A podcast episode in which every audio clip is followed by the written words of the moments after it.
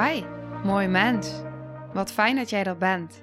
Mijn naam is Sandy en ik geloof in een wereld waarin iedereen zijn liefdevolle zelf mag zijn. In deze podcast praten we openlijk over alle struggles die je tegenkomt op het moment dat je tegen jezelf aanloopt. Vanuit mijn kennis en ervaring deel ik levenslessen en geef ik je inspiratie hoe jij vanuit pijn en angst weer voor liefde en vertrouwen kunt kiezen, zodat jij, dwars door het donker, de weg terug kunt vinden naar het licht in jezelf. Welkom bij de Liefdevolle Strijder Podcast. Dag lieve jij. Welkom bij deze aflevering. De eerste aflevering van waarschijnlijk een reeks. Ik ga hier verschillende afleveringen over opnemen. En ik begin maar gewoon ergens. Want dit is iets wat ik al heel lang uitstel. En ik stel dit uit omdat het zo overweldigend is geweest, zo groot is geweest, zoveel impact heeft gehad. Dat als ik erover nadenk, ik niet goed weet waar ik moet beginnen. Dat als ik erover nadenk, ik niet goed weet hoe ik het moet uitleggen. Sommige dingen niet meer goed kan herinneren. Het is zoveel.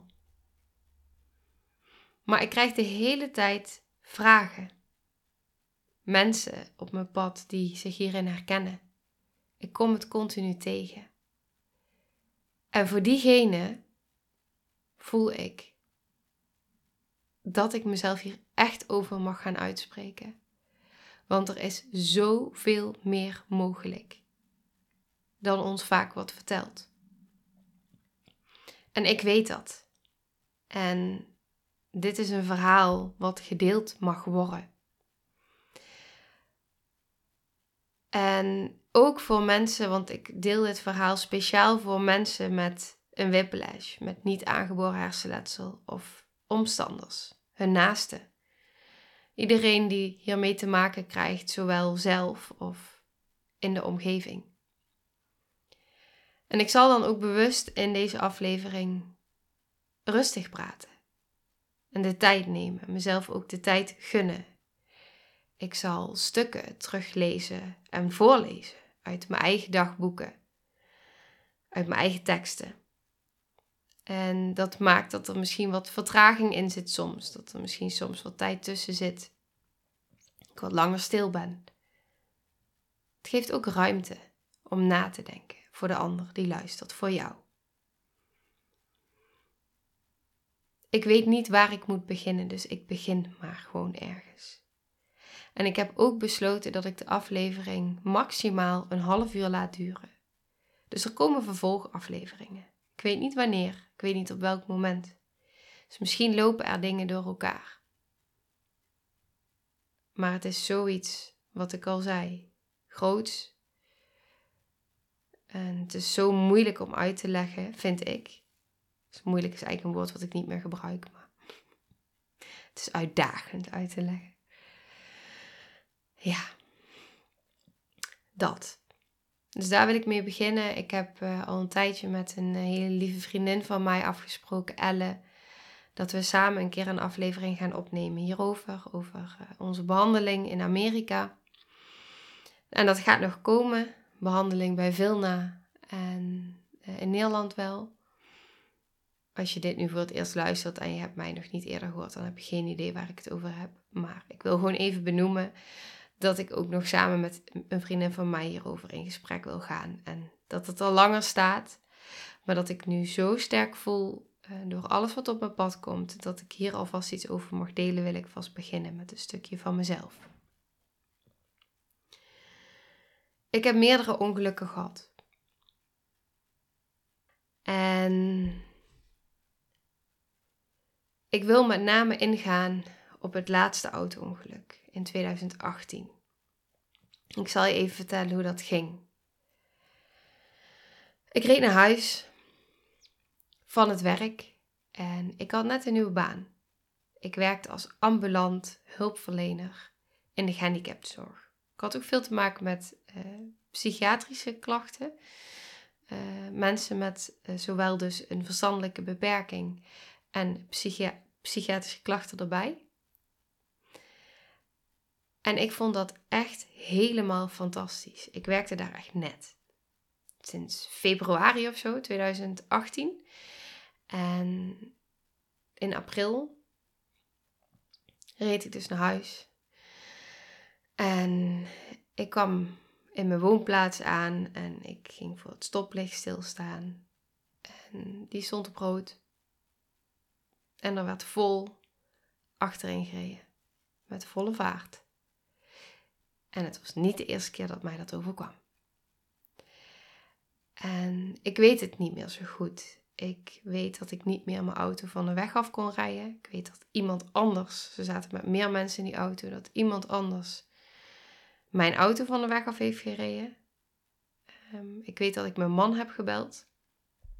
Ik weet dat hij meteen is gekomen. Ik ben toen op de grond gaan liggen met mijn handen in mijn nek. Ik kon geen papieren meer invullen. Ik kon niet meer nadenken.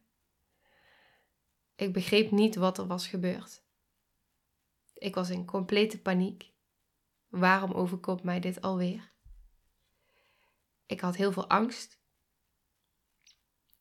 En ik weet dat mijn mama met me naar het ziekenhuis is gegaan. Ik weet er niks meer van. Ik weet wel dat ze hebben gezegd dat ik voor de tweede keer de diagnose whiplash kreeg.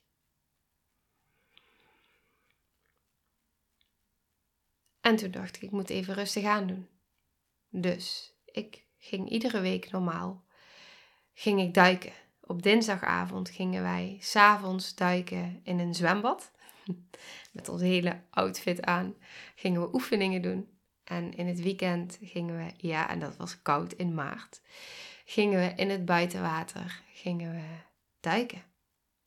En ik vond dat fantastisch.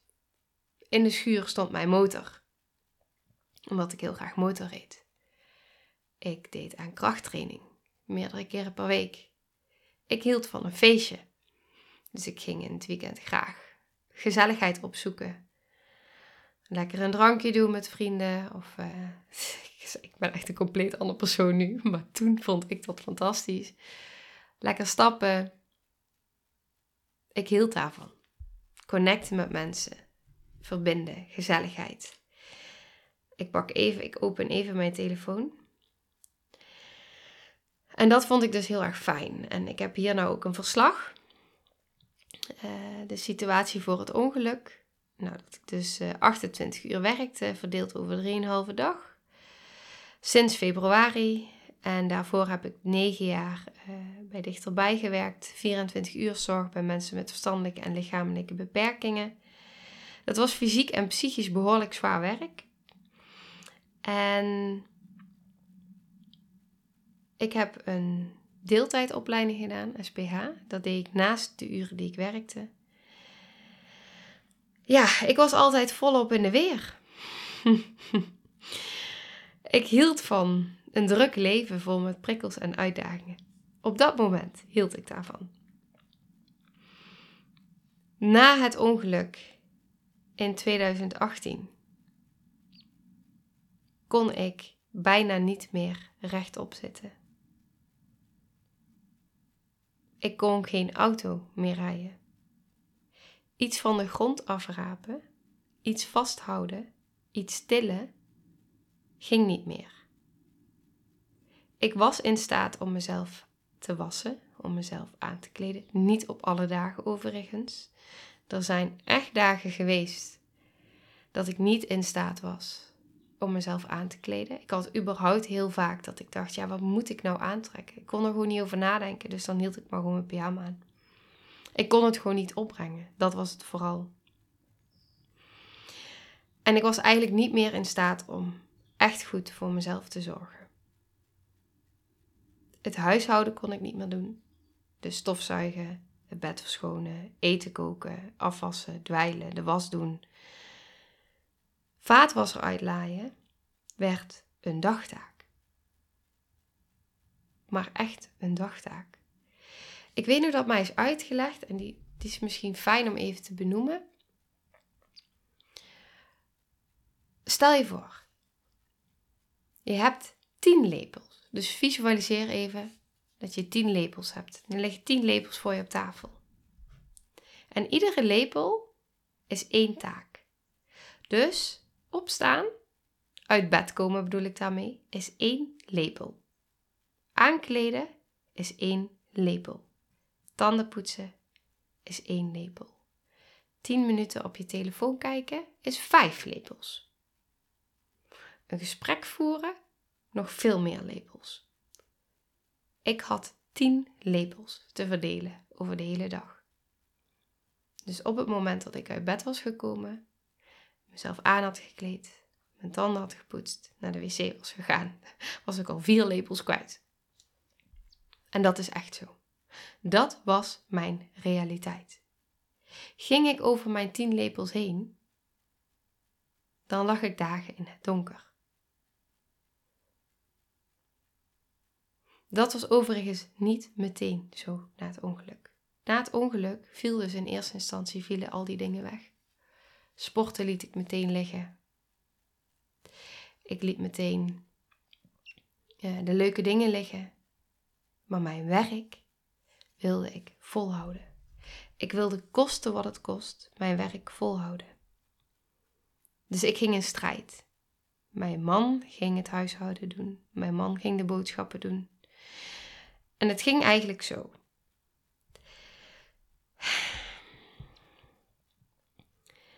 Het ging eigenlijk zo dat ik al mijn uren, 28 uur, ging verdelen over vijf dagen. Eigenlijk zou ik in september, dus ik kreeg het ongeluk in april, ik zou eigenlijk in september 32 uur gaan werken. Nou, dat is er dus nooit van gekomen. Ik zal mezelf niet snel ziek melden. Dat heb ik nooit gedaan. Ik ging gewoon door. Ik was echt een doorzetter. Maar ik had op een gegeven moment geen keuze meer. Ik hield het niet meer vol. Dus dan probeerde ik die uren rond te krijgen. En de rest van de tijd was ik aan het bijkomen maar echt aan bijkomen. Ik weet nog dat ik dan thuis kwam en dan ging ik in bad liggen met mijn ogen dicht om de pijn maar te verminderen, want in bad ontspannen mijn spieren iets meer. En dan ging ik naar bed. En dat waren mijn weken. Ik wilde mijn werk blijven doen. Ik werd zo gelukkig van mijn werk. Ik haalde daar zoveel voldoening uit. En ik dacht echt, als dit wegvalt, wie ben ik dan nog? Wat heb ik dan nog over? Dus ik ging maar door. En ik ging de uren dus verdelen. En ik deed alles om, om maar vol te houden. Op een gegeven moment heb ik in december heb ik de hele maand niet gewerkt. En in half januari ging ik weer met goede moed aan het werk. En vervolgens heb ik maar in maart weer een noodvakantie ingelast. Ik lees het nou allemaal terug hoor ondertussen, want ik weet het zelf echt niet meer zo goed. En uiteindelijk ben ik begin mei de ziektewet ingegaan voor 50%. Maar ik kon niet meer functioneren. Het lukte me al niet meer om auto te rijden. Ik belde heel veel afspraken af met cliënten. Ik deed heel veel afspraken telefonisch. Uh, er gingen mensen met me mee afspraken, zodat ik ehm, ja, dan toch die afspraak kon doen. Mm. Maar het ging steeds slechter. Ik moest alles opschrijven wat ik met iemand besprak. Ik kon niet meer nadenken. Ik kon het gewoon fysiek niet meer aan. Ik kon het cognitief niet meer aan. En ik kon het emotioneel niet meer aan. En het zorgde dat ik uiteindelijk in paniekaanvallen uh, de auto instapte en dat ik terug moest rijden omdat ik gewoon niet kon. En mijn lichaam ging gewoon zo hard stoproepen. En ik weet nog dat het moment kwam dat ik op een gegeven moment dus een telefonische afspraak had met de cliënt. Ik was niet in staat om naar het werk toe te gaan. Ik had hem aan de telefoon en hij was tegen me aan het praten. En ik weet nog dat ik dacht: Ik hoor dat je praat maar ik begrijp niet meer wat je zegt. Ik kon het niet meer. Ik kon niet meer begrijpen wat iemand zei. Ik snapte het niet meer met mijn brein. Ik hoorde woorden, maar ik kon ze niet meer vertalen. Alsof iemand Chinees sprak. Het ging niet meer. En dan moet je niet vergeten dat ik wakker werd in die periode daarvoor, vanaf het ongeluk. Ik werd wakker en ik dacht, oké, sjaal om, zalf op mijn nek, eerst zalf op mijn nek, van die spierzalf, sjaal om, paracetamols erin, lach op gezicht zetten en gaan. Hoe gaat het? Ja, het gaat wel. Nou, als ik echt niet meer onderuit kon, zei ik, ja, het is vandaag toch wel een beetje een pittigere dag. Maar Sandy zei altijd, het gaat wel. Liefst, het gaat goed. Het ging niet goed. En pas op het moment dat die cliënt voor mijn gevoel Chinees praatte, toen dacht ik, hmm, ik kan er niet meer voor die ander zijn. Dus misschien wordt het nu eens tijd om toch maar de ziektewet in te gaan. Maar als je nou goed hoort wat daar gebeurt, als ik daarop terugvoel, dan denk ik: wow. Ik ben dus pas de ziektewet ingegaan, echte ziektewetten, echt volledig eruit. Op het moment dat ik voelde dat ik er niet meer voor de ander kon zijn. En ik dan? En ik dan? Als ik een verjaardag had, ik heb nog wel eens een feestje gedaan. Ik weet nu dat ik op een gegeven moment naar Pinkpop ging. Nou, daar ben ik echt, echt, echt huilend weggelopen. Ik wist niet wat me overkwam. Oh mijn god, dit, dit, was, dit was de hel. Dit was zo intens. Ik kon het niet meer. En iedere keer denk ik, ja, dat kan ik toch wel? Want normaal kon je dat, maar ik kon het niet meer. Dus iedere keer dacht ik, ja, maar ik kan toch wel naar die verjaardag? Nee, ik kon het niet meer. Mijn brein kon het niet meer aan. En dat accepteren en beseffen is zo onvoorspelbaar intens. En ik ging natuurlijk allemaal verschillende behandelingen. Allemaal verschillende dingen heb ik gedaan. Ik ben bij een revalidatiekliniek geweest, die me overigens niet wilde helpen omdat er nog een letselschadezaak liep. En ze zeiden, zolang de letselschadezaak loopt, heeft het geen zin om jou te helpen. We kunnen je niet herstellen, zeiden ze. Maar we kunnen je wel helpen om te accepteren dat dit is waar je mee moet leven. En dat waar ik mee moest leven was dus geen leven. Nee, dat was op de bank liggen, in het donker, geen prikkels hebben, geen gesprek voeren, in mijn eentje, in isolatie. Sorry, ik zal rustig praten. Dat was het. Dat moest ik accepteren. Dat ik niet meer op een scherm kon kijken, omdat mijn ogen niet meer de prikkels van een scherm konden verdragen. Dus ik kon ook niet makkelijk via een telefoon contact hebben met mensen, want het was te intensief. En iemand zien was nog intensiever. En het, het, ging niet meer. Dus, maar ik was überhaupt niet welkom bij die revalidatiekliniek zolang de letselschadezaak liep. Nou, we zitten inmiddels in 2022 en die zaak loopt nog steeds. Dus, dat even terzijde. 100% aansprakelijk, maar toch loopt die nog steeds, want ja. Ja. Onrecht. Maar dat leg ik letterlijk naast me neer. Dat doe ik echt. Dat voel ik ook echt zo. Um, want ik heb daar in die zin geen invloed op. Het enige wat ik kan doen is goed voor mezelf zorgen. En dat is niet daarmee bezig zijn. Dat laat ik over aan mensen die daar verstand van hebben. En ik focus me op mezelf en op mijn herstel. Maar goed, dat, even, dat is even een uh, zijsprongetje. Ik ben naar rugpolie geweest, chiropractor, mensen die ik oefentherapie, uh, lasertherapie, een manueel fysiotherapeut. Ehm, nou, het, het werkt allemaal niet. Het werkte allemaal niet echt niets had effect. Fysio niet, niks niet. Het was allemaal veel te heftig. Het werd alleen maar erger. Bij alles wat ik deed, werd het alleen maar erger. Ik weet nu dat ik mensen die ik deed en dat was gewoon een hele simpele oefening. Nou, ik kon dagen niks meer. Ik kon het niet aan met mijn lijf.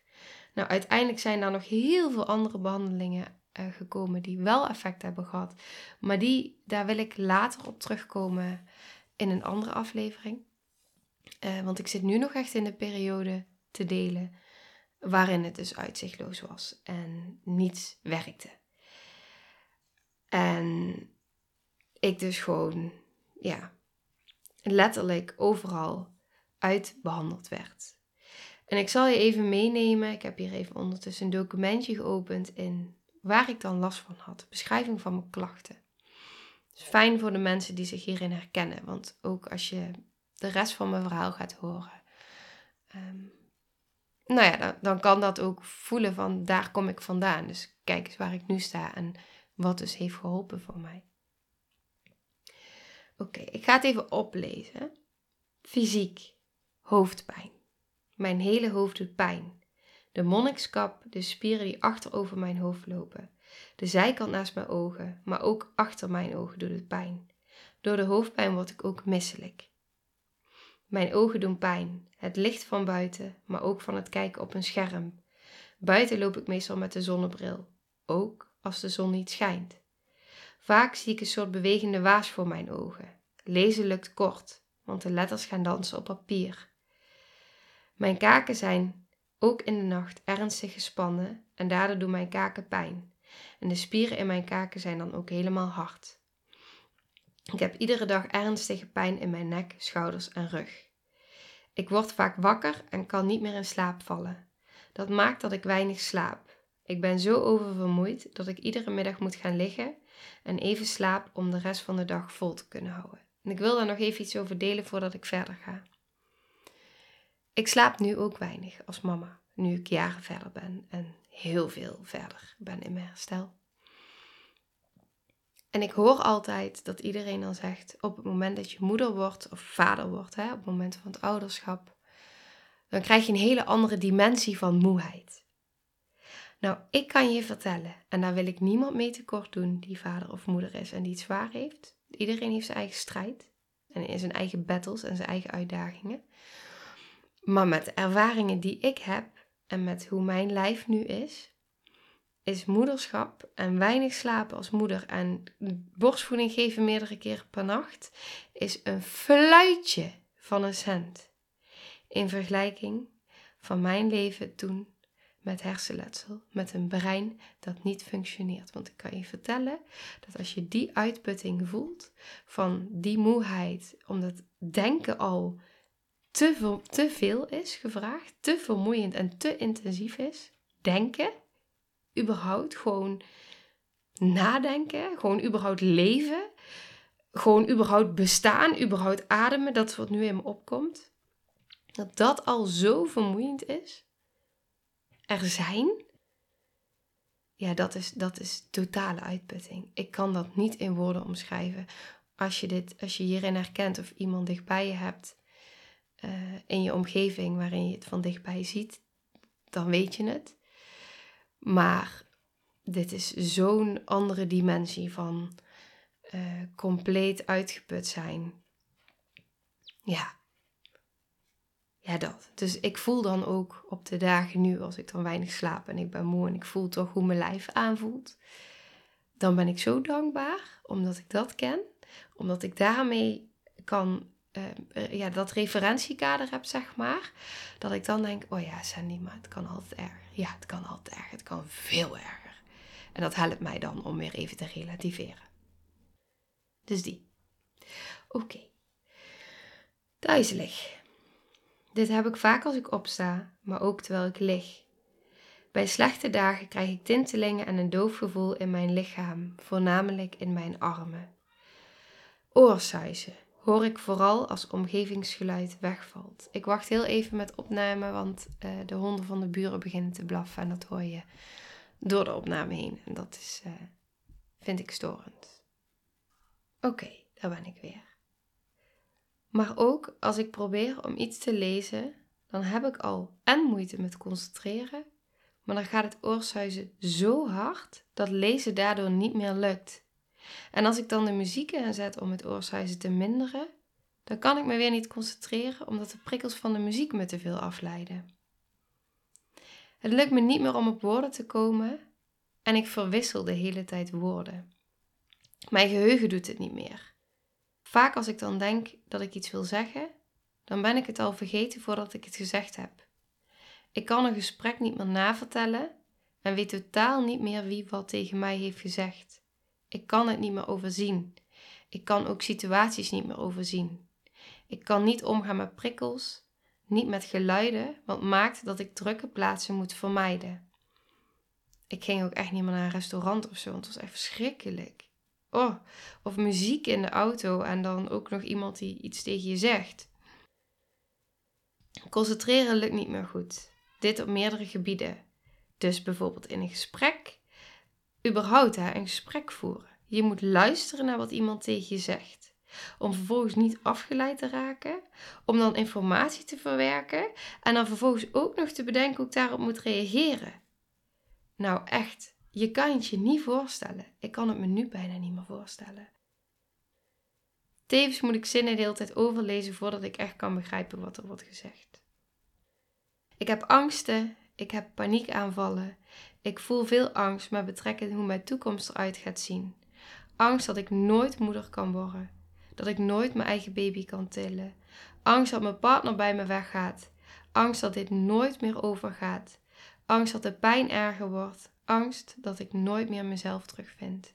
Dat ik de Sandy die ik was niet meer zal zijn. Ik ben mezelf verloren. En ik weet niet hoe ik mezelf terug kan vinden. Ik wil niet leven. Ik voel verdriet. Ik probeer het te accepteren. Ik probeer positief te denken. Maar mijn zelfbeeld vermindert. Ik word alleen maar onzekerder, want ik ben niet meer die leuke Sandy die ik was. Ik ben niet meer die drukke Sandy die ik was. Ik ben niet meer die impulsieve Sandy die ik was. Dat geeft frustratie. Het geeft angst. Het geeft onmacht. Want ik heb er totaal geen controle over. En het voelt alsof ik iedere dag een beetje meer van mezelf verlies. En dat maakt dat ik suïcidale gedachten krijg. Ik zit in een sociaal isolement. Ik kan niet meer gezellig iets met vriendinnen plannen. Een leuk dagje winkelen of naar een festival. Als aan mij wordt gevraagd om mee te gaan of er wordt iets leuks georganiseerd, dan kan ik vaak niet mee. Of alles moet aangepast worden aan mij. En als ik dan meega, dan kijk ik vanaf de zijlijn hoe andere mensen genieten van een leuke activiteit. Terwijl ik daar zit met pijn en mezelf afvraag hoe ik in godsnaam deze dag doorkom. En die voel ik, want dat is wat ik zo vaak voelde. Als mensen aan me vragen hoe het met me gaat, wat moet ik in godsnaam zeggen? Ik weet toch niet meer wat ik moet zeggen. Ik kan toch niet die vraag beantwoorden. Ik wil niet klagen, ik wil ook niet liegen. Ik ben bang dat mensen op me afknappen. Ik zit gevangen in mijn lichaam en mijn geest maakt dat ik steeds meer gevangen raak in mijn hoofd, waardoor ik mezelf steeds verder van de buitenwereld ga afsluiten. Het liefst lig ik de hele dag in stilte, in bed of op de bank, want dan is de pijn een beetje draaglijk. Dan zijn er geen prikkels, dan zijn er geen mensen, want het kost te veel energie. En terwijl ik juist voor het ongeluk altijd op zoek was naar prikkels en mensen. En dat gaf me energie. En nu, nu zit ik gevangen, dag in, dag uit. Iedereen zijn leven gaat door. En ik, ik kijk toe. Dit is een stukje wat ik had geschreven en wat ik nu heb voorgelezen. Het raakt me ook hoor. Ik voel het echt door mijn lichaam als ik het lees en deel met je. En ik wil het voor nu ook hierbij laten, want dit is waar ik toen zat. Dit is wat ik toen voelde. Er zijn nog heel veel andere gevoelens geweest. En er, zijn, dus, er was ook hoop. En er kwam steeds meer hoop. En er kwamen ook andere momenten. Maar dit is even, als je het hebt over de pijn. Dit was de pijn. En later ging ik dingen begrijpen. En later kwamen er nieuwe dingen op mijn pad. En later werd alles anders. Maar als je het dan echt hebt over de pijn, dit was de pijn. Het is gewoon intens, punt. En uh, ik sta nu compleet ergens anders. Maar als ik dit zo oplees, dan voel ik het nog steeds door mijn lichaam. En als jij jezelf hierin herkent en hier staat, dan uh, hoop ik echt dat je mijn andere afleveringen die nog gaan volgen ook gaat luisteren. Want het wordt beter. Echt. Ik kon het alleen maar hopen. Daar in die tijd, ik kon alleen maar hopen dat ik ooit nog normaal een dag door zou kunnen komen.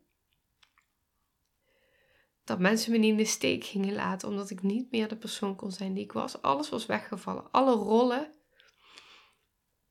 mijn werk, mijn sociale dingen, alles wie ik dacht te zijn, viel weg.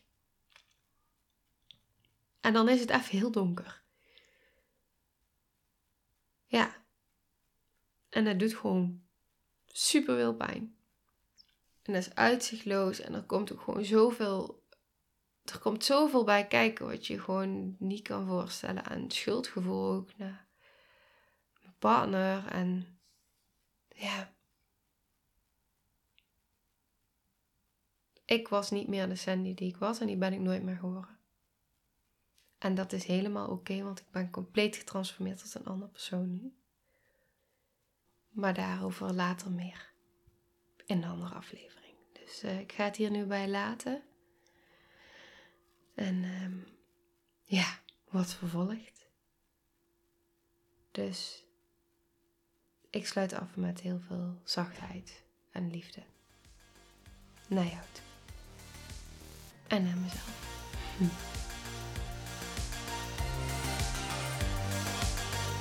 Nou, lieve mensen, ontzettend bedankt voor het luisteren. Ik ben heel benieuwd wat je van de aflevering vond en welk inzicht je eruit hebt gehaald. Mocht je nog vragen hebben of is er een onderwerp waar je meer over wilt weten, laat het me dan weten. En wie weet neem ik het mee in een van de volgende afleveringen. Als je het leuk vindt, kun je de aflevering delen. Of maak een screenshot en tag me op Instagram. Want ik vind het echt super tof om te zien wie er luistert. De link van mijn Instagram staat in de beschrijving bij de podcast. En wil je blijvend geïnspireerd worden? Klik dan op abonneer of volgen in de podcast-app waarmee je luistert. Dat zouden ik en alle toekomstige luisteraars enorm waarderen. Want dat zorgt er namelijk voor dat de podcast beter gevonden wordt. Nogmaals, dankjewel voor het luisteren en heel graag tot de volgende aflevering.